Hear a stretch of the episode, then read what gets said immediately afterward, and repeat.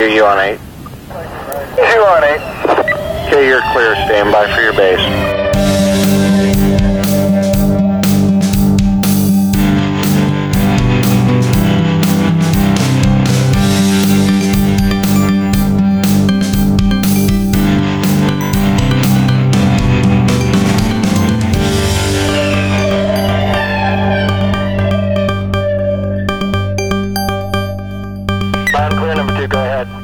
Welcome to EMS Cast, where we provide high level education for you, the providers on the streets. My name is Ross Orpit. And I'm Matt Mendez. Who do we have today, Ross?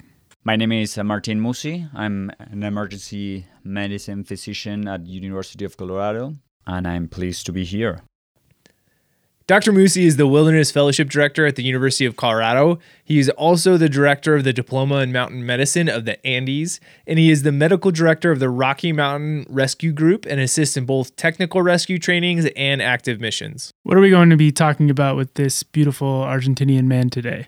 We're going to talk today about different uh, relevant information regarding accidental hypothermia and that and how this is important for the EMS provider in general. Dr. Musi just recently got together with some experts from the International Commission of Alpine Rescue to work on a paper that uses current evidence to suggest a revision to the Swiss staging system for hypothermia. The paper and its recommendations have been endorsed by the Medical Commission of the International Commission of Alpine Rescue and is expected to be put forth as a formal recommendation likely this coming October. The paper is currently under review for publication. The revised Swiss system is, um, and, the, and the original Swiss system as well, is mostly intended for hypothermia, for pure hypothermia right? When you have, like, for example, I have a case the other day on a patient that arrived that was only responding to painful stimuli.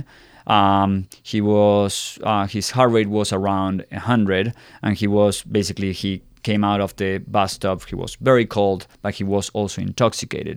So their level of consciousness was also affected by alcohol. So basically, with you know, like with with our system, you will probably put them on a sicker category than his actual core temperature. His core temperature was actually probably 34.5. So he was mm, like even mildly hypothermic on or normothermic, but felt very cold is problematic because, especially in the urban setting, hypothermia is many times associated with uh, with these conditions. But there's a couple of situations that can be used. For example, a kid that gets lost, an Alzheimer patient that gets lost, you know, exposure to cold, you know, and decreased level of consciousness can be associated with a higher risk of cardiac arrest. Yeah, so tell us, why is this a topic that's important and relevant for us to know a lot about?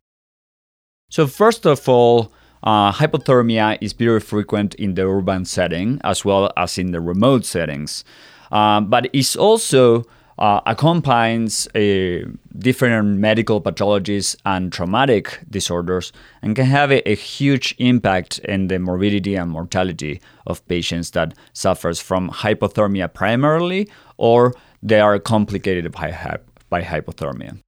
So obviously, I think we all realize that this is an important thing in the backcountry when somebody maybe gets stranded. But you're telling me this is important in urban environments too. Yes, actually, hypothermia is one of the uh, components of what is called the triad of death of trauma. So, coagulopathy, hypothermia, and metabolic acidosis. And basically, when those uh, components are present in the setting of trauma, that increase mortality significantly.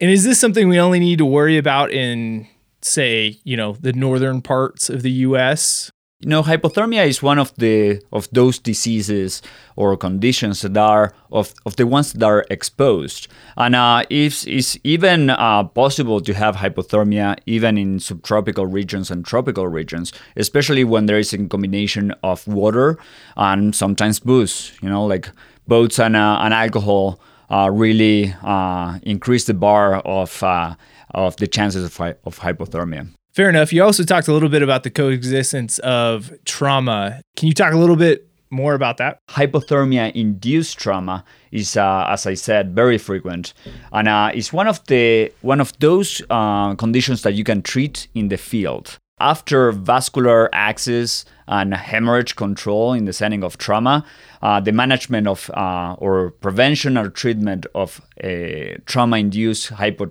hypothermia is one of the things that can, that you can do in the field to reduce mortality. So have it on the you know like on the top priorities of your traumatic patients when you're assessing uh, and treating uh, those conditions that can increase mortality. But also, you have accidental hypothermia primarily, right? You have those patients that can be found uh, either after intoxication or secondary to psychiatric illness that they are lost in the middle of the winter, either here in Colorado or in other cold states. And uh, you know, like aside from trauma, primary hypothermia has a subset of clinical considerations and outcomes that are a little bit different from for example, a patient that dies from cardiac arrest from, you know, like a cardiologic process.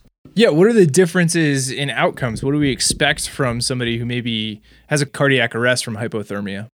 So, actually, the prognosis of cardiac arrest secondary to accidental hypothermia is very different from your typical out of hospital cardiac arrest you know like there's different data and you know different methodologies of studies this uh, in case series and uh, and in meta-analysis uh, but actually the uh, the uh, survival rate for patients with accidental hypothermia can reach up to 70% when they are treated with you know advanced uh, techniques like what what we call ECMO or extracorporeal membrane oxygenation, in comparison to you know 15 to 20 percent as a goal uh, for the out of out of hospital cardiac arrest secondary to cardiologic conditions. Did he say 70 percent?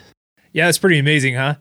That's why this is so important. These are patients that we have a real opportunity to save. Probably should try to regularly pronounce environmental hyperthermia in the field then. Funny you should mention that. Musi actually makes that point.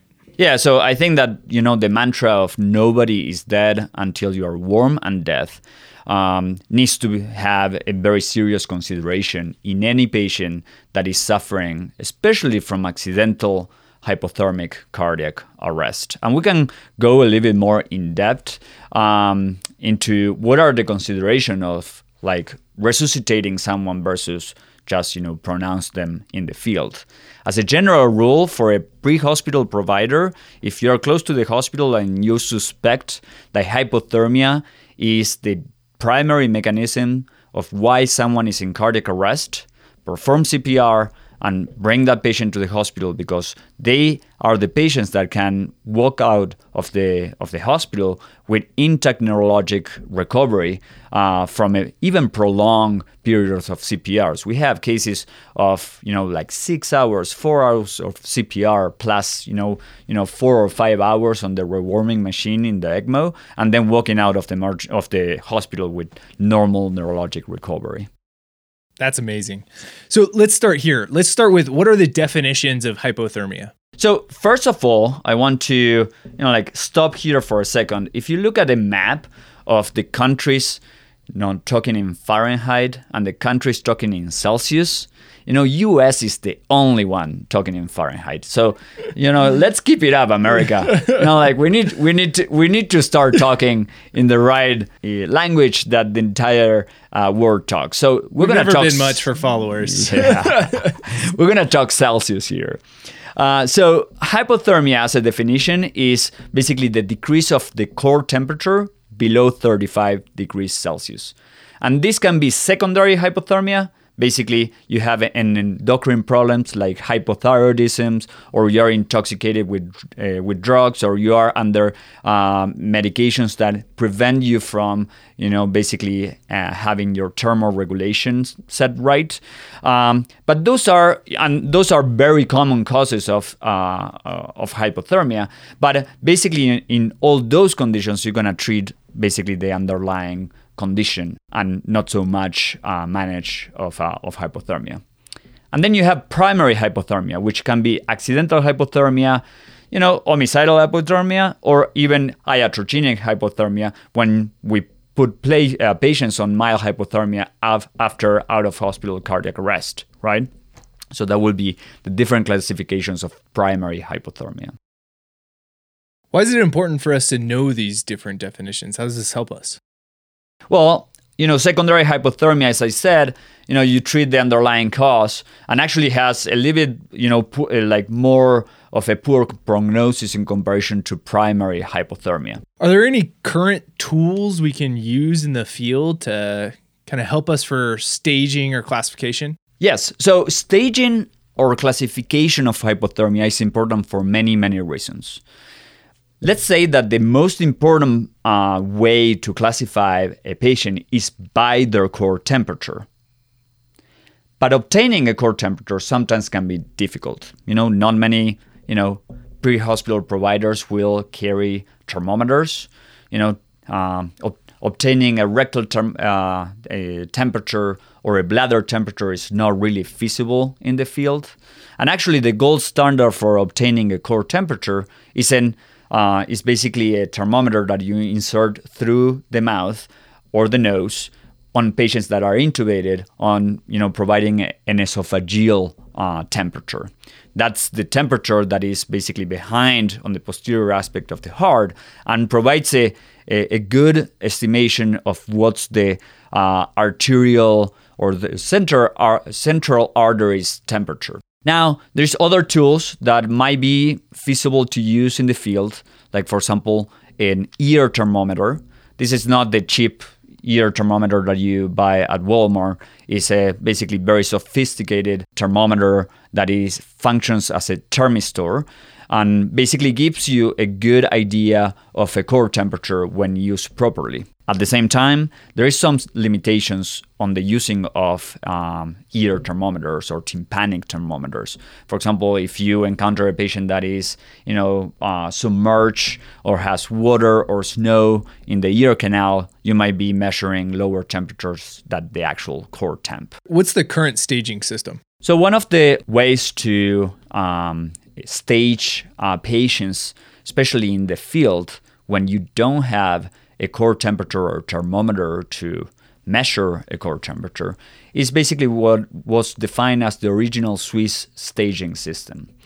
In a position paper in 2003, the International Commission of Alpine Rescue came up with a system to try to classify patients basically based only on the clinical findings and not uh, having a uh, core temperature at all.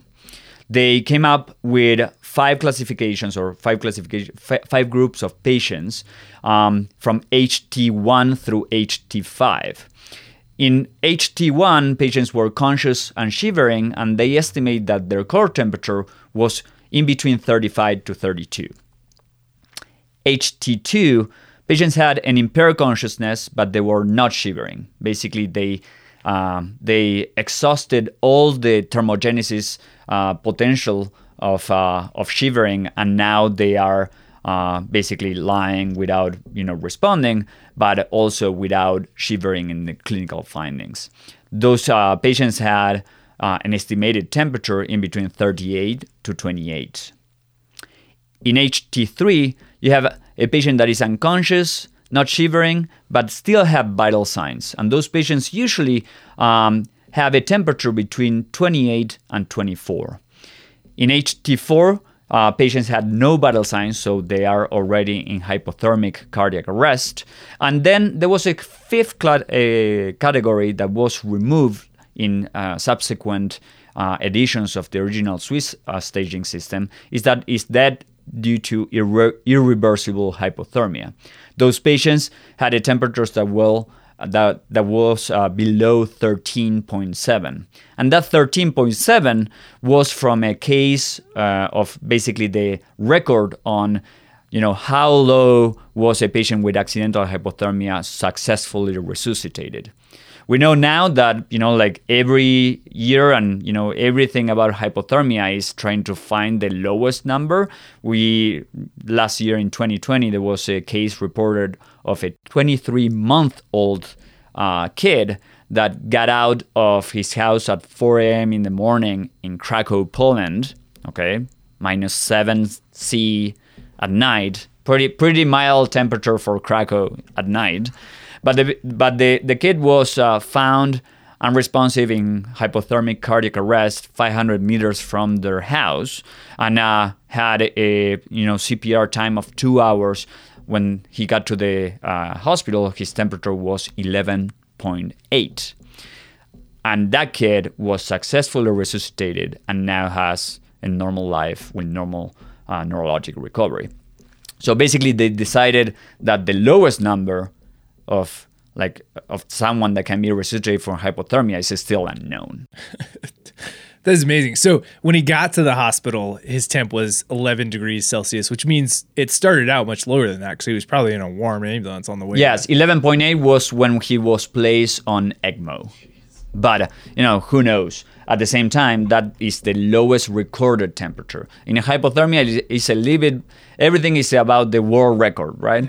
Uh, and, you know, so far, I don't think that uh, we have seen lowest, lower temperatures than those. Okay, so the new classification staging system or the, the Swiss model, we've essentially removed the irreversible hypothermia from that staging because we don't know what temperature that is. Yeah, so that the evolution of the original Swiss system, you know, this was in 2003. A lot of, uh, you know, a, a long time has passed. So that was the original Swiss system and kind of the evolution over the, you know, the last 10 or 15 years. Now, uh, there, there is recent data that is showing that the accuracy of the Swiss system um, might not be all that good. Um, there was uh, two studies, two retrospective uh, case reports uh, that in total uh, came up with uh, 305 patients when they're trying to assess the correlation of the Swiss staging system with a recorded uh, core temperature. The results of that uh, of those studies shows that the uh, Swiss staging system correlates well with the core temperature in 61% of the patients. And then there was a 18% of patients that were, you know, where the temperature were was overestimated, and 21% of patients where that uh, temperature was underestimated. So it sounds like the Swiss staging system was accurate in its temperature prediction only 61% of the time. That's really not much better than flipping a coin. Yeah, and there are consequences to over and underestimating, right? If you overestimate the temperature, your patient is classified colder than he or she really is and might lead to unnecessary treatment unnecessary monitoring maybe you know transferring that patient to you know a higher level of care that you need. But if the patient is classified warmer than she or he is really is, uh, this can, you know, like you might transfer that patients to an improper facility where they cannot do, you know, like advanced uh, rewarming of that patient. So, you know, that really risk of 21% of underestimation is, you know, what we are looking you know, in the you know, like in the International Commission of Alpine Rescue, as you know, like maybe there is a potential for harm on on those patients, and uh, we are working currently with a group of co-authors to try to redefine the Swiss staging system of on what would what we call the revised Swiss system. So what you're telling me right now is that the physical exam findings that we used to rely upon with the Swiss staging does not actually correlate all that well with the actual temperature of the patient. And the actual temperature of the patient is what kind of correlates with their risk of having an adverse outcome. Yes, and that that's a major determination. Of course, risk of cardiac arrest is very variable among your population, right? Maybe someone that is fit, you know, like an alpinist that gets, you know, like uh, stranded in the mountain, um, you know, with a core temperature of 30 or even 28 might not have, you know, like might, might not hit the risk of cardiac arrest until you're super low. If you have someone that is very frail, you know, like uh, you know, an Alzheimer patient that you know gets lost in the middle of the winter in Colorado, then that patient have risk of cardiac arrest even with a little low upper temperature on 32. Even with mild hypothermia, can have you know a cardiac arrest. So it's a little bit of determined by the patient, but also you know like one of the most important determinations for the risk of cardiac arrest is the temperature. So if the current system isn't much better than flipping a coin at predicting a temperature, but temperature is the best predictor for cardiac arrest, how do we move forward? Well, this is the exact question that Musi set out to answer with his group.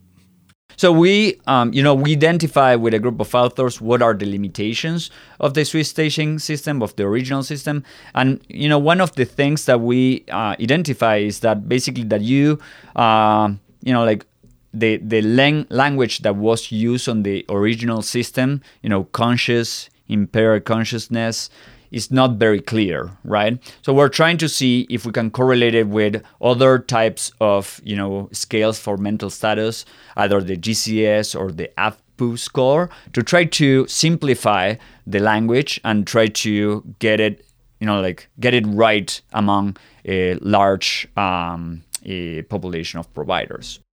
Another limitations that we found is that basically on the original Swiss system, you can be classified you have two variables, right? You have conscious and shivering.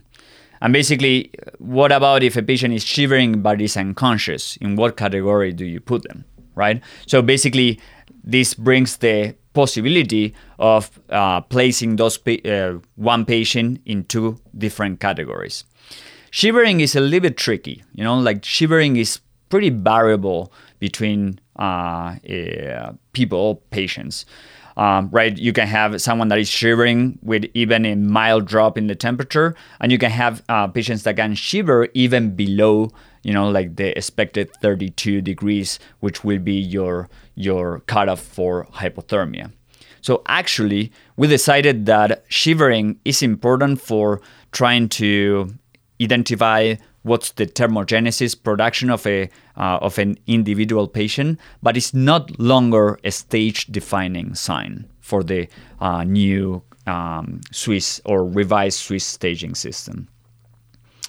And I think that the uh, most important change that we are looking to make is that instead of trying to estimate what's the core temperature of a patient in the field, why we don't try to estimate what's the risk of hypothermic cardiac arrest and try to you know leave the numbers when we have an esophageal thermometer and uh, you know like more uh, technology uh, or advanced technology to tell us a little bit more about the you know core and uh, you know leave the pre-hospital providers with a little bit more uh, hard outcomes in terms of what what are we really estimating I like that. So we're moving towards a much more pragmatic approach for our pre-hospital providers. Can you just summarize kind of the proposed changes to this for our pre-hospital providers? Yeah, I think that the most important change is trying to change the focus from estimation of the temperature to estimation of the risk of cardiac arrest.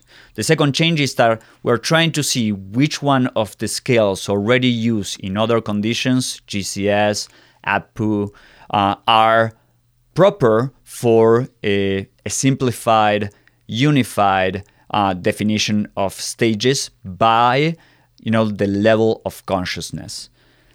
And third change, we are removing shivering as a stage defining sign because it's very variable. We're still still is important to know this information, but knowing that if a patient is shivering, their core temperature is probably above 30, but still, you can have shivering in other patients that might have a lower temperature. We often talk about with hypothermia this risk of the cardiac membrane being desensitized to arrhythmias, and that sometimes you have to handle these patients with kid gloves because if you jar them or move them too much that you might send their heart into a fatal arrhythmia.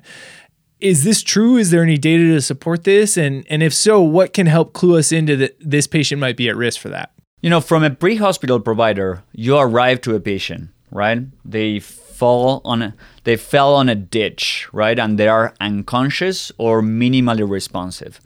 You know, they have been, you know, out for a significant period of time. It's cold outside, it's snowing. You should move that patient very, very carefully. And when you're moving that patient even to the gurney in the hospital, patients that are unconscious, or patients that are minimally responsive have a very low temperature. And they get there kind of progressively low.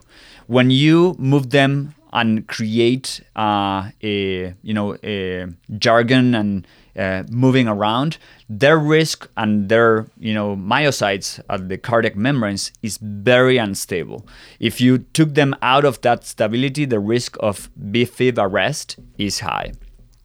So basically, careful transport and handling in, ev- in any unconscious patients because of the low threshold of devel- developing uh, ventricular fibrillation. What about the risk during intubation for developing one of those arrhythmias? It's definitely real. There's a, a bunch of pre-hospital logistic troubles with hypothermia. One of those is like, you know, you can um, buy, you know, like the uh, motions of intubations and you know like and, and preparing the patient. You can put the patient in uh, ventricular fibrillation also there's a bunch of other stuff that can happen. For example if you inflate the balloon you know with your you know number of cc's that you that you should as per your tube recommendations and you start re- you rewarming the patient the air that you place inside the patient is initially cold because of the surrounding cold tissue and then you start rewarming that patient. That balloon can you know expand the in the in the in the trachea and actually you know perforate the the the um, tracheal cuff um, you can have super frigid muscles like trismus like uh, rigidity on the jaw and it's difficult to intubate these patients. You can have like decreased drug metabolism uh, secondary to you know meds for RSI or even in patients that are already in cardiac arrest. You know we know that the ALS drugs don't metabolize as well in patients that have hypothermia. Um, so usually, if someone has a hypothermic cardiac arrest, I try to decrease the dose of the medications that I'm giving, and I'm uh, I, I'm uh, giving them less often than in a normal cardiac arrest. So, for example, I will double the time or decrease uh, 50% of the dose when I'm managing hypothermic cardiac arrest, and I wouldn't go crazy until the patient has a temperature above above 30. Let's dive a little deeper into that. So, how are you treating hypothermic cardiac arrest differently than our, our standard prehospital cardiac arrest? Super interesting. You know, like if you have a, let's say that the patient arrived unconscious to the hospital without vital signs. Uh, that's a you know a stage four for either the old or the new uh, Swiss staging uh, system. Uh, and then you have a patient with cardiac arrest. You put you intubate them because and you had a, a, a, terrible time because of very rigid muscles. You know the drugs for RSIs were were were not working. Maybe you can relax them, but they're uh, they're um, metabolized for those drugs, especially in cardiac arrest, is going to be close to none. And then you intubate them. You put an esophageal thermometer the esophageal thermometer should go in the at least in the middle third on the lower third of the esophagus, as close as the heart as possible. Um, then you have a reading on the temperature. If the temperature is below 30, um, probably you're gonna go with you know lower doses and uh, longer times for uh, your ALS uh, protocols. And then you can attempt defibrillation if patient has a shockable rhythm. Um, but if you perform three defibrillations and the patient is still in VFib arrest and the temperature is below 30, the chances of having successful defibrillation are pretty low. End-tidal CO2 can be a little bit misleading can be used for you know tube placement and for you know very low numbers to indicate that that patient is going or is in cardiac arrest. Um, but there is some differences on the you know arterial PCO2 and end-tidal CO2 that you get. So the numbers are not exactly what you're seeing on your uh, blood levels. So we can still use it. We can still use that end-tidal CO2 to confirm that our endotracheal tube is indeed in the lungs, but it's not necessarily going to correlate with our arterial blood gas. Correct. Another thing super important, I think that this is a key concept for pre-hospital providers. You know, patients with hypothermia will have a decrease on their heart rate, a decrease on their respiratory rate, and their decrease on their blood pressure that is linear um, in, in relation with the temperature. So patients can be extremely bradycardic and still have a pulse, right? So in those patients, take the take the respiratory rate and heart rate, uh, especially on a central location, carotid, you know, uh, femoral, or even if you have a Doppler or you know, you know, like in the in case that you have an ultrasound, you know, take it for at least a minute, even a minute and a half. And if you go and try to, you know, like check your pulse for, you know, like a minute is a long time. Maybe your fingers if you're walking in the street or the mountains are going to be cold so it's difficult to identify vital signs in these patients and these patients appear dead and they might not be dead until they're warm and dead all right wait pause is he suggesting waiting for a pulse for one full minute before starting resuscitative efforts yeah this was a crazy new concept for me too right? We always talk about the sooner the better. The longer you're off the chest, the worse the outcome. But in someone with suspected hypothermic cause of their unresponsiveness, they may be incredibly bradycardic. And furthermore, they still have good outcomes even with delayed or prolonged CPR. So initially, you may check a pulse for longer than you would in someone with a suspected cardiac or respiratory cause of their arrest. Yeah, take take your time. Those patients arrive there very very slowly, and even you know even uh, prolonged CPR or like de- or even delay CPR. And we're gonna talk a little bit more about this in in in a few minutes. But basically, those patients arrive very very uh, progressively to that state. So you don't need to rush anything. You know, you need to you know be be careful about putting that patient on cardiac arrest. It's better to have four beats a minute than none. So you talked a little bit about how if somebody's below 30 degrees Celsius and they're not responding to shocks, um, that that maybe they're not going to respond to shocks until you warm them. Um, in in the pre-hospital setting where we may not have a temperature, if if somebody's gotten a round of ACLS medications and they've gotten maybe a couple of shocks and they're not responding, would you recommend just pausing until you get to the hospital and further rewarming efforts occur? I think so, yes. Um, unless you have a very high suspicion that this is not, that, that the primary mechanism is not hypothermia, you know, and it's more of someone, you know, like was shoveling snow, you know, had a MI, had cardiac arrest, and now they're a little bit cold. I mean, in that case, maybe you are looking at you know pronouncement. Um, but if you are looking at primary hypothermia, then you know like um, the problem is that also maybe not so much for shocks, but for drugs, you know, you can have if you rewarm them now all those drugs are in the system right now and now you have a massive amount of epinephrine. Maybe the patient has even frostbite associated with hypothermia and now you have complicated you know the courses of other diseases right? So if it is not going to work you can try a couple of times but i wouldn't be get fixated on it matt can we take a second and just review for the listeners kind of your acls considerations when it comes to a hypothermic arrest when it comes to ACLS modifications during cardiac arrest caused by hypothermia, in other words, low body temperature, the things that I consider is if the patient is less than 30 degrees Celsius, I will not use any epinephrine or any other drugs. And that's pretty standard practice across the board. Once you get in between that 30 to 35 degrees Celsius level, if you are going to give uh, ACLS medications, you want to double the dose interval.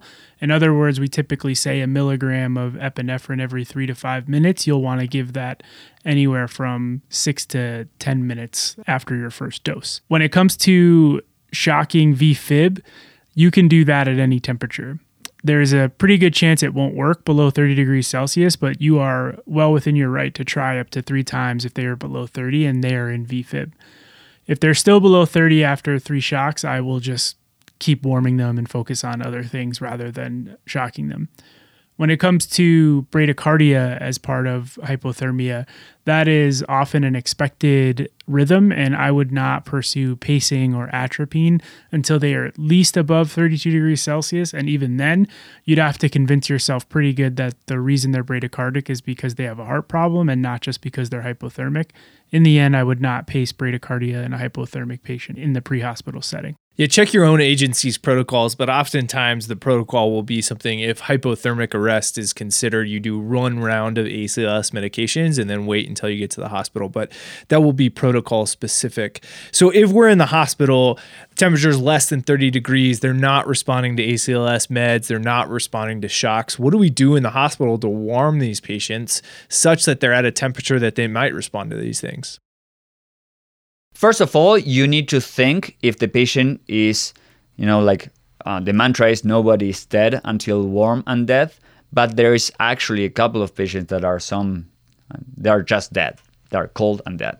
You know, if they have le- lethal injuries, you know, if they have a rigid chest, if there is rescue safety more from the pre-hospital providers, um, you know, like the we discuss about the lower number that we encounter. Uh, uh, but of course, if you have like a temperature of five, maybe you want to go for the world record, but it's going to be difficult, right? If you need to rewarm that patient to, you know, normal.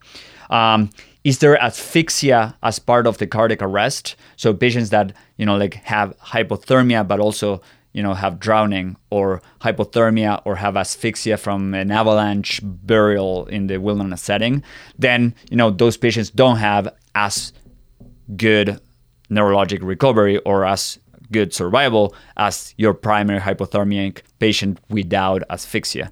And, uh, and there's some considerations for potassium use as a, uh, a, basically a surrogate for asphyxia and you know a surrogate for potential for recovery. We had a, a an investigator from uh, Switzerland created this HOPE score, which is hypothermic outcome prediction after ECLS. And basically, you can go online, uh, look it up. You can plug in the different uh, the different values.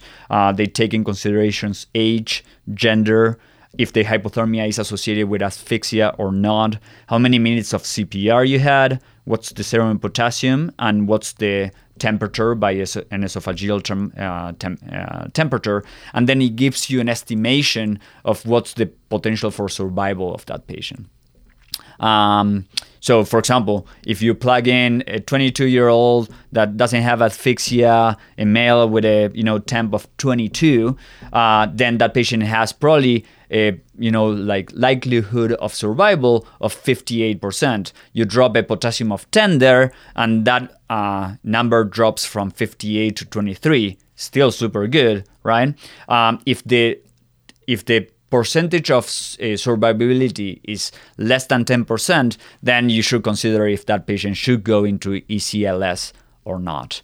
But still, you know, like that that will be depending on your cardiothoracic surgeon, you know, like your ECLS team. But you know, like more than 10% is better than you know, like it's almost as close as out of hospital cardiac arrest, right? Yeah, that's a good point. You talked about, I think you alluded to this earlier, about some changes in ACLS and CPR and maybe delayed or even intermittent CPR. What the heck are you talking about here? You know, with hypothermia, a cardiac arrest being one of those conditions that have, you know, a good neurologic outcome, you know, and from data coming in from uh, cardiothoracic surgery where they you know stop the heart for you know a significant amount of time to case reports of patients that actually receive uh, delayed or intermittent CPR with good neurologic outcome. You know, like basically your brain, if it cooled down before asphyxia or before hypoxia, your brain is protected, right? So, you know, even periods of intermittent CPR, right? We are talking about someone in the middle of the trail that you know is in hypothermic cardiac arrest and you need to evacuate that person from a difficult situation or location you know moving that patient for 5 minutes and doing you know and stopping and doing 5 minutes of CPR it might be you know like all they need.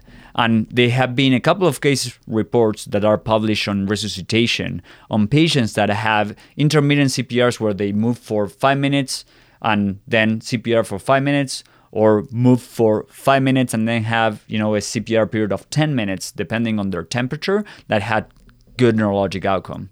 So now with you know like thumpers, you know like with a, a cardiac um, a CPR machines, you know like maybe you will have a patient that can have a very low temperature. You put them in one of those machines and you try to rewarm them because even with intermittent CPR. Uh, you know, like they can have a, a, good neurologic recovery. I think it's pretty fascinating to think about, you know, stopping for five minutes uh, on the chest and not pro- uh, providing compressions and still have a patient that you know can survive. Yeah, we talk. I mean, we push so much in cardiac arrest care, continuous high quality CPR. But if you can't get that person out of the elements, then you're never going to be able to warm them. And if you're never going to be able to warm them, you're never going to be able to get their heart to respond to your shocks or your ACLS medications. So at some point, you have to get them out of the environment. And sometimes to get them out of the environment, you have to stop doing CPR. And what you're telling me is there's some data to suggest that's okay. You can stop CPR for a few minutes, move, restart CPR, and that way you can intermittently keep moving, keep doing CPR, and people can still have good survival. Yes, in that uh, so in that um, uh, publication, they uh, if the temperature was below 28 C, CPR was delayed by up to uh, 10 minutes to allow rescue uh, rescuers time to move to a safer location. If the core temperature was in between 20 and 28, they perform at least 5 minutes of CPR and 5 minutes without CPR. And if the core temperature was below 20, they perform at least 5 minutes of CPR and uh, less than 10 minutes without CPR. And, you know, basically they those patients survived. There are a few case reports and a, few cases translated from animal studies and from, you know, cardiothoracic surgery. And it's not, you know, like super hard data on it, but it's still a concept that, you know, these patients, even with um, periods of perfusion, they can still, you know, survive and have a uh, meaningful neurologic outcome.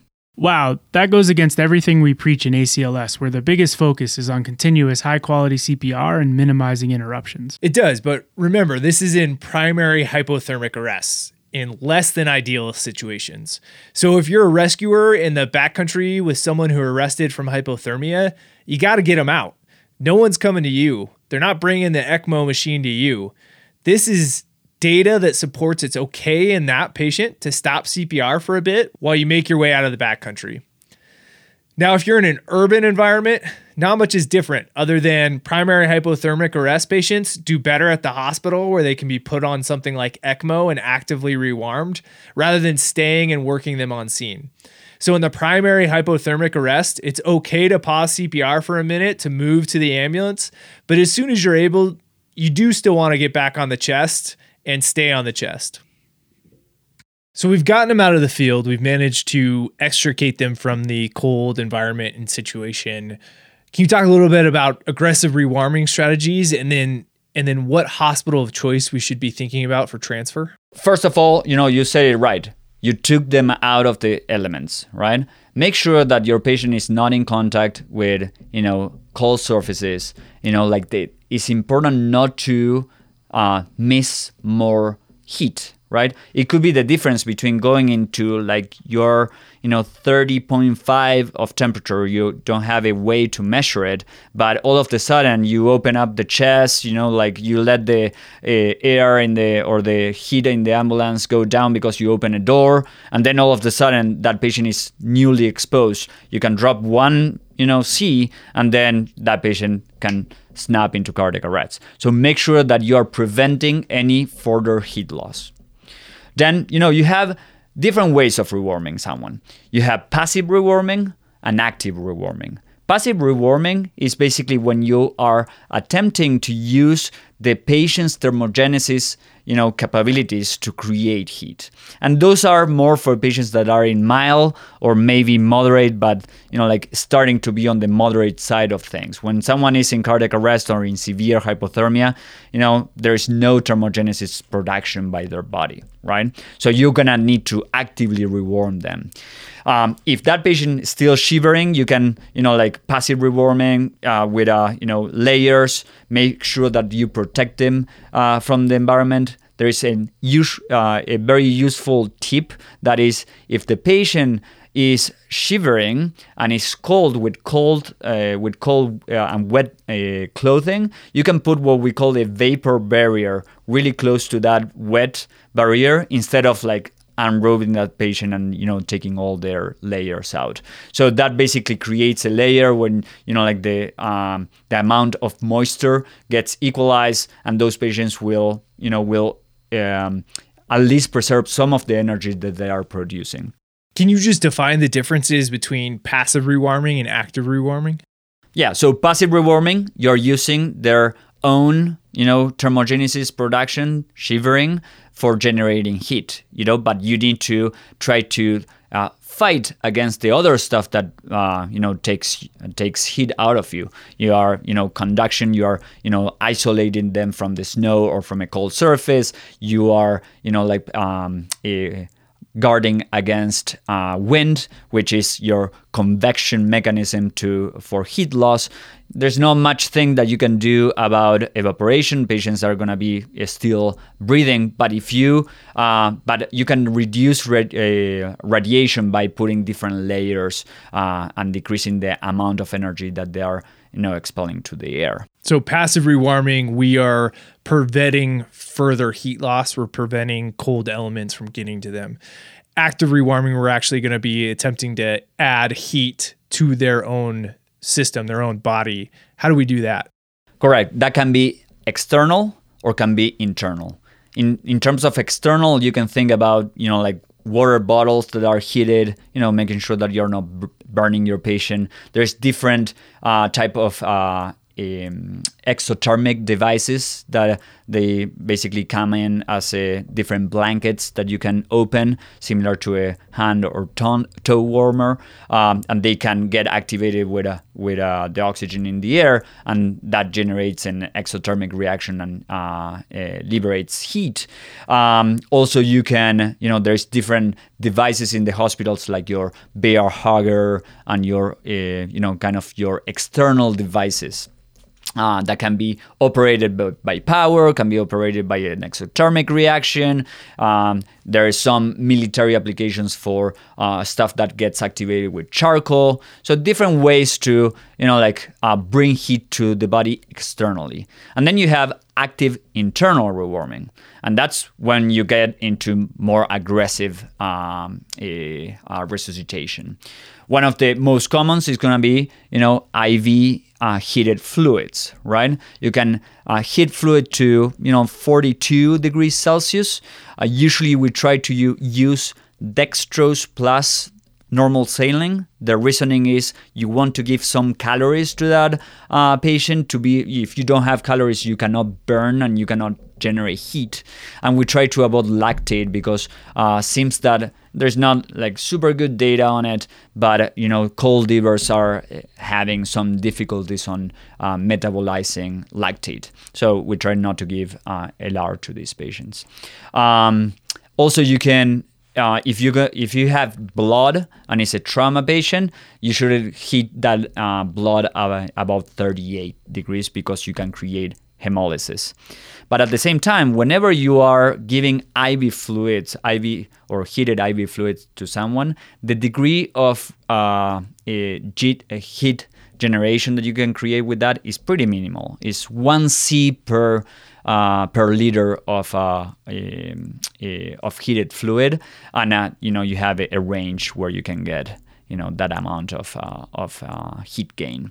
Um, but be careful. You know, try to if you have a long tubing, there's going to be a lot of radiation of that heat. So you know, make sure that you curl your uh, IV tubing. Maybe you can put a heat pack in between those and uh, use, um, a, you know, like line tubes that are as short as possible.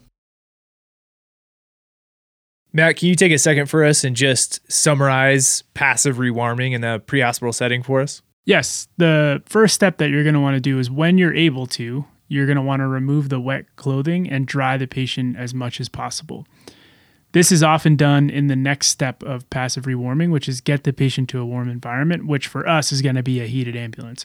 So once you're in the heated ambulance, cut those wet clothes off, get the patient dry, and then the next step is going to be to insulate the patient so that when they lose their body heat, it is trapped by the blankets that you've warmed them in, and that causes them to reheat themselves. If you have one of those aluminum foil space blankets, this is amazing for this too. And you can pack even more cloth blankets on top of that to prevent as much heat loss and insulation as possible. And then you get into the more um, aggressive ones, right?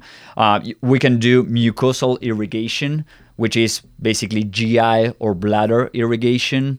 You can get one to two C's an hour of uh, of heat with that. Usually, uh, probably in the hospital, we wouldn't um, warm the, the fluid more than 45 C because you can create some uh, mucosal thermal damage. And then you get into the very, very, very aggressive one, which is visceral irrigation, either pleura or peritoneum, where you put an anterior chest tube and a you know like conventional chest tube and you just run heated water to 42 C's through the chest, especially in the left side where you can kind of bath the the heart. And uh, these are very sick patients, probably waiting for ECMO, or maybe this is the only way that you can rewarm someone in your shop. But uh, there is uh, some cases of survival with um, cardiothoracic uh, lavage, and there is some uh, data on a, a, a, peritoneal lavage as well. I think that we as emergency physicians are not as comfortable providing peritoneal lavage, and you know I'm more um, prone to put chest tubes for for this type of uh, of patients. Uh, you can perform hemodialysis as well. And then there is uh, a couple of catheters that are uh, named intravascular devices that are cooling or warming. I think that one of those uh, uh brand names are the Alsius, which you need very expensive equipment, you know, a big machine that goes next to the patient and connected to a central line basically that has a resistant on it, and you can uh, warm that patient in uh, intravascularly. Great, Matt. So that's active rewarming, which oftentimes is going to be done in the hospital. But so our listeners have an understanding of it, can you just break it down and summarize it for us once more, Matt? Active rewarming as it pertains to the pre hospital setting is going to be simple things like heated pads or heated water bottles. Some agencies might have a way to do some of these forced air warm blankets, or the brand name that we use around here is called the Bear Hugger. Another thing that some agencies might have is a way to have warm IV fluids, which is, a, of course, an active rewarming that could be done in the pre hospital setting. Then you start to move into the stuff that's going to require at least some type of facility, um, emergency room or hospital, like warm baths or lavaging the inside of the body. So putting a chest tube in and warming up the chest cavity, putting a catheter into the peritoneum and warming up the abdominal cavity, putting a Foley catheter in the bladder and warming up the, the lower bladder and the uh, genitourinary system. And then the final, most aggressive active rewarming possible is going to be ECMO, which Ross is about to ask Musi about. What about ECMO for these patients? Can you talk a little bit about that? So, ECMO is actually the preferred method of rewarming patients that are uh, in cardiac arrest secondary to hypothermia, or patients that have hemodynamic instability secondary to hypothermia. You can um, you know reach numbers of like up to one to two C's in like five minutes, uh, and can be VA ECMO or AA ECMO, so arterial ECMO or venous arterial ECMO. As like if you just Google like a patient in ECMO, you can see like the amount of material, the amount, the amount of resources that you need for uh, generating something like that. But at the same time, you know, like again, these are patients that have much more better survi- uh, uh, recovery or neurologic recovery than you know any other type of patient. So why we cannot use you know a perfusionist and an ECMO machine to really uh, change the life of someone that is maybe healthy, maybe you know young, and you know has a has a good chance of making it out of the hospital in a, in good shape.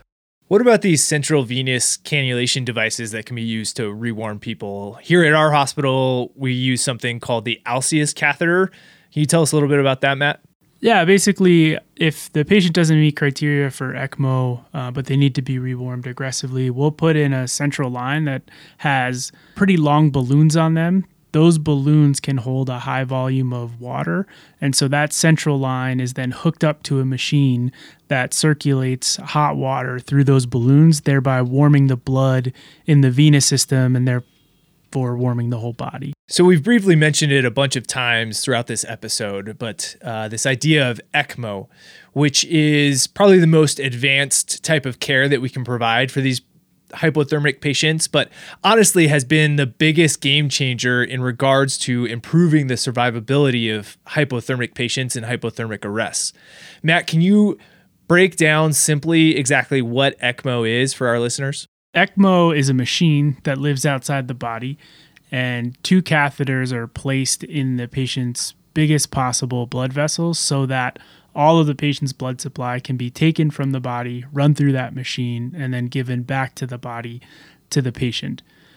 In terms of hypothermia, what's happening in that machine when this is done is that the machine is rewarming the blood. And this can be done at anywhere from 9 degrees Celsius per hour to sometimes even higher rates than that. So you can imagine how quickly you can get a patient back to physiologic levels of rewarmth. The way ECMO is used in other diseases is anything where you need to fix something in the blood, whether that's temperature, oxygen, the amount of carbon dioxide, or poisons. Oh, and I almost forgot. ECMO stands for extracorporeal membrane oxygenation. One more time extracorporeal membrane oxygenation, ECMO. What about the patient who maybe didn't go into cardiac arrest, was extremely hypothermic, uh, showed up to the hospital or your ambulance, you started your passive or active rewarming, and now you've gotten them to a higher temperature. There's this phenomenon with their blood pressure where you suddenly might see a drop in their blood pressure. Can you can you talk about that a little bit?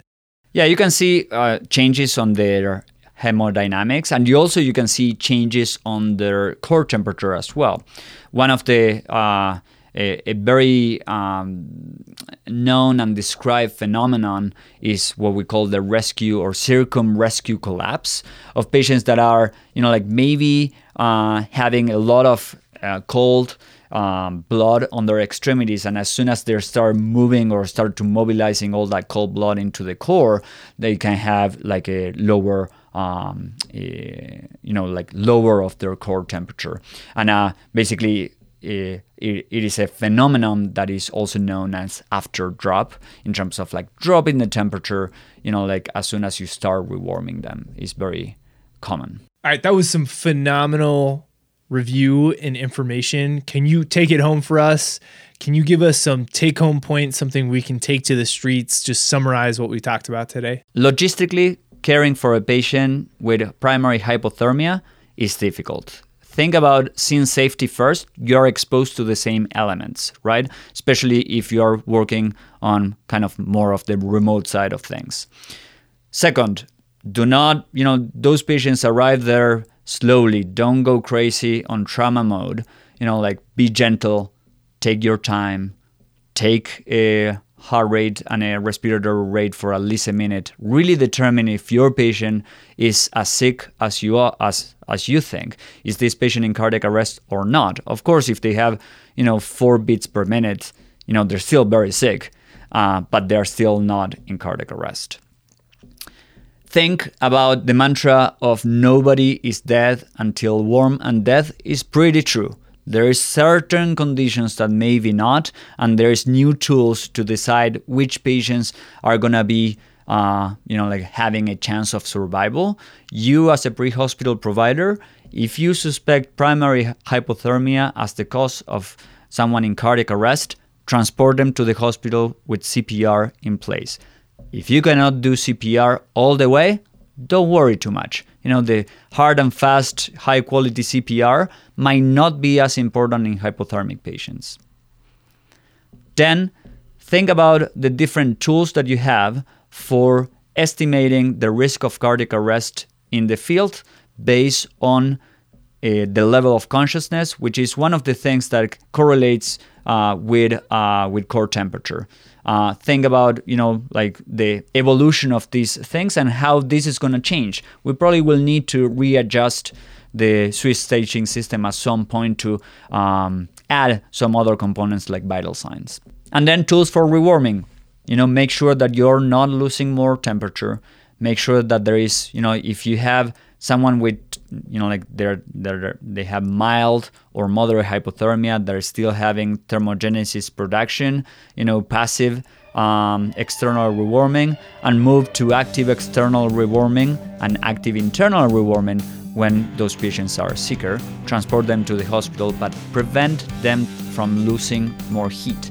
If you give them, you know, a, NS uh, solution that is at, you know, 21 degrees Celsius on a patient that has 25, you are creating more hypothermia. So, you know, like maybe less is better in those situations.